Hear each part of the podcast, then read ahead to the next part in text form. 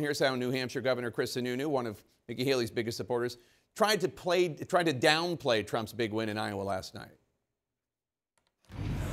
He's effectively the incumbent, if you think of it that way. So the uh, incumbent president barely could get 50% of his own base voters.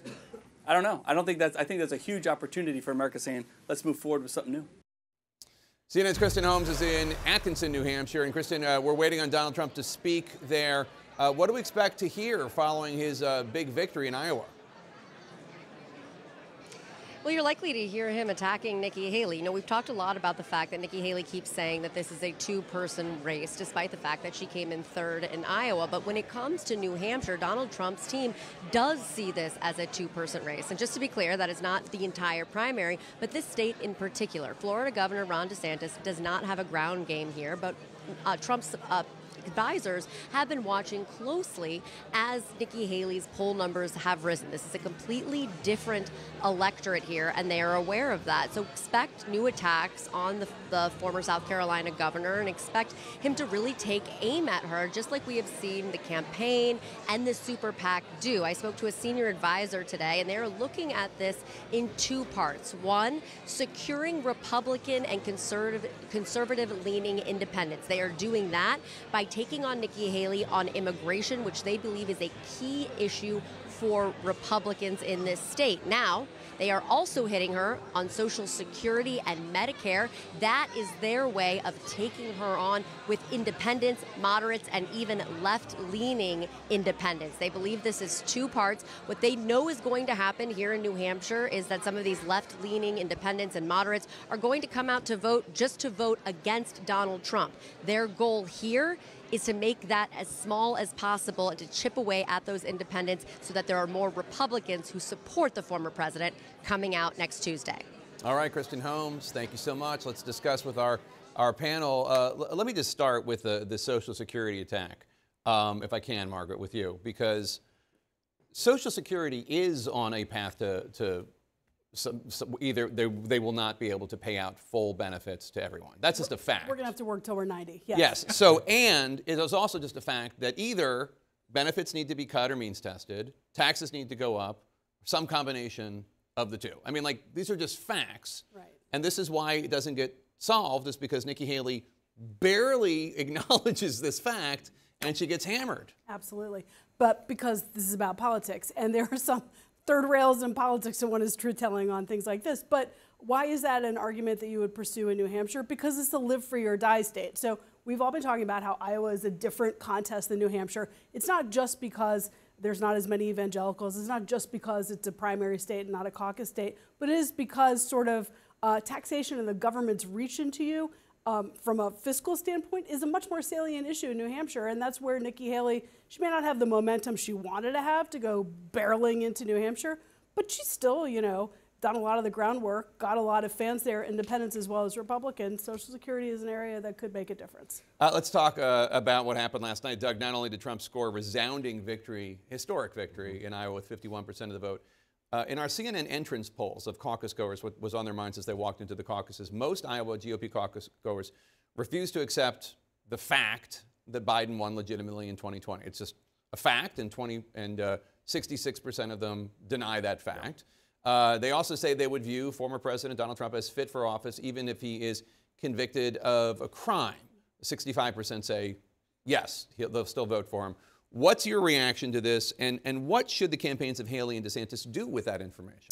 Yeah, well, it, this also reflects where the Republican candidates are. Most of the Republican candidates overwhelmingly would pardon Donald Trump and would vote for him if he were convicted. So maybe voters shouldn't behave very differently or shouldn't be expected to.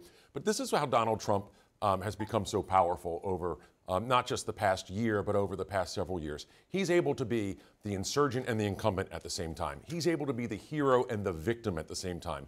Both of those are very powerful. And what we've seen over the past year is anytime that Donald Trump gets indicted, his opponents, Nikki Haley, Ron DeSantis, and others, everybody except for basically Chris Christie, not only don't attack him, they use his own language to defend him and say that he's a victim, that they're a two tiered system of justice. So if this primary season is smooth skating for Donald Trump as it's icy outside, I think he can thank Ron DeSantis' campaign and Nikki Haley's campaign for being a Zamboni to make sure that there was no, no um, cracks in that ice for him. You know, the other thing, though, was so important about that data point is that's why he keeps repeating the big lie. That's why we are going to hear it all the way to Election Day 2024 because it works, because it solidifies. And repeating it works. Right, exactly. Just like for those who follow the lost cause mythology about the Civil War, who just repeated those lies, right? It's a, it's a similar kind of mindset. And we heard going into the caucus a lot of voters, say, of his voters specifically saying, I don't care about the general election. Maybe she can win. He was robbed. He deserves another chance. And so I think what that means, both for the other Republicans, I think it's part of why you're seeing Nikki Haley, rather than a frontal attack like Chris Christie, trying to just say, look, this is about generational change. This is about we don't want chaos, and he's focused on the path. Trying to create a little bit more of a bridge to people who maybe are open to not voting for Trump. So uh, earlier today, Nikki Haley uh, made a claim that the U.S. has never been a, a racist country. Take a listen. Yeah. Are you a racist party? Are you involved in a racist? We're, we're not a racist country, Brian. We've never been a racist country. Our goal is to make sure that today is better than yesterday. Are we perfect? No. I know I faced racism when I was growing up, but I can tell you today is a lot better than it was then. Uh, Haley's campaign followed this up with a statement uh, later on saying, quote, America has always had racism, racism, but America has never been a racist country. The liberal media always fails to get that distinction. Uh, what do you make of this? Uh, racism is alive and well and thriving in the United States of America. I actually have a piece that'll be going on CNN. But is the U.S. a, but is the U.S. a racist country? Is the issue? No, but I think we have. I believe that systemic racism, which is an outgrowth of white supremacy, which came out of uh, you know Reconstruction and the Civil War, and became the lost cause mythology, which justified white supremacy, which created racist systems. So absolutely, just like there's still sexist systems, it does still exist. That doesn't mean that what's in, and I know this in my own life as a person who is biracial, right? That, that does not mean that what is in people's hearts is always that they are racist or that they have hate. For some, it is. But for others, it means maybe they just don't have a way to see the other side or understand how we all live differently and experience this world differently. I mean, the country was founded on the premise that all men are created equal as long as they were white and men. And, landowners. And and landowners. landowners. So, so I mean, you can And Christian. You can be honest about history and still have a positive outlook on how far the country has come, but but you can't change history. And that's where if Nikki Haley wants to continue to make a general election argument, the courage that she showed in taking down That's the right. biggest symbol um, of that, when she took down the Confederate flag in South Carolina and did so by bringing Republicans and Democrats, politicians and business interests together, that's something that showed real leadership and real courage under pressure. But that was an interview with Fox, so Yeah. of course she wasn't going to acknowledge it there. And look, she's giving voters a bit of an excuse to say, look, I'm a brown person from the South and I'm saying it's okay.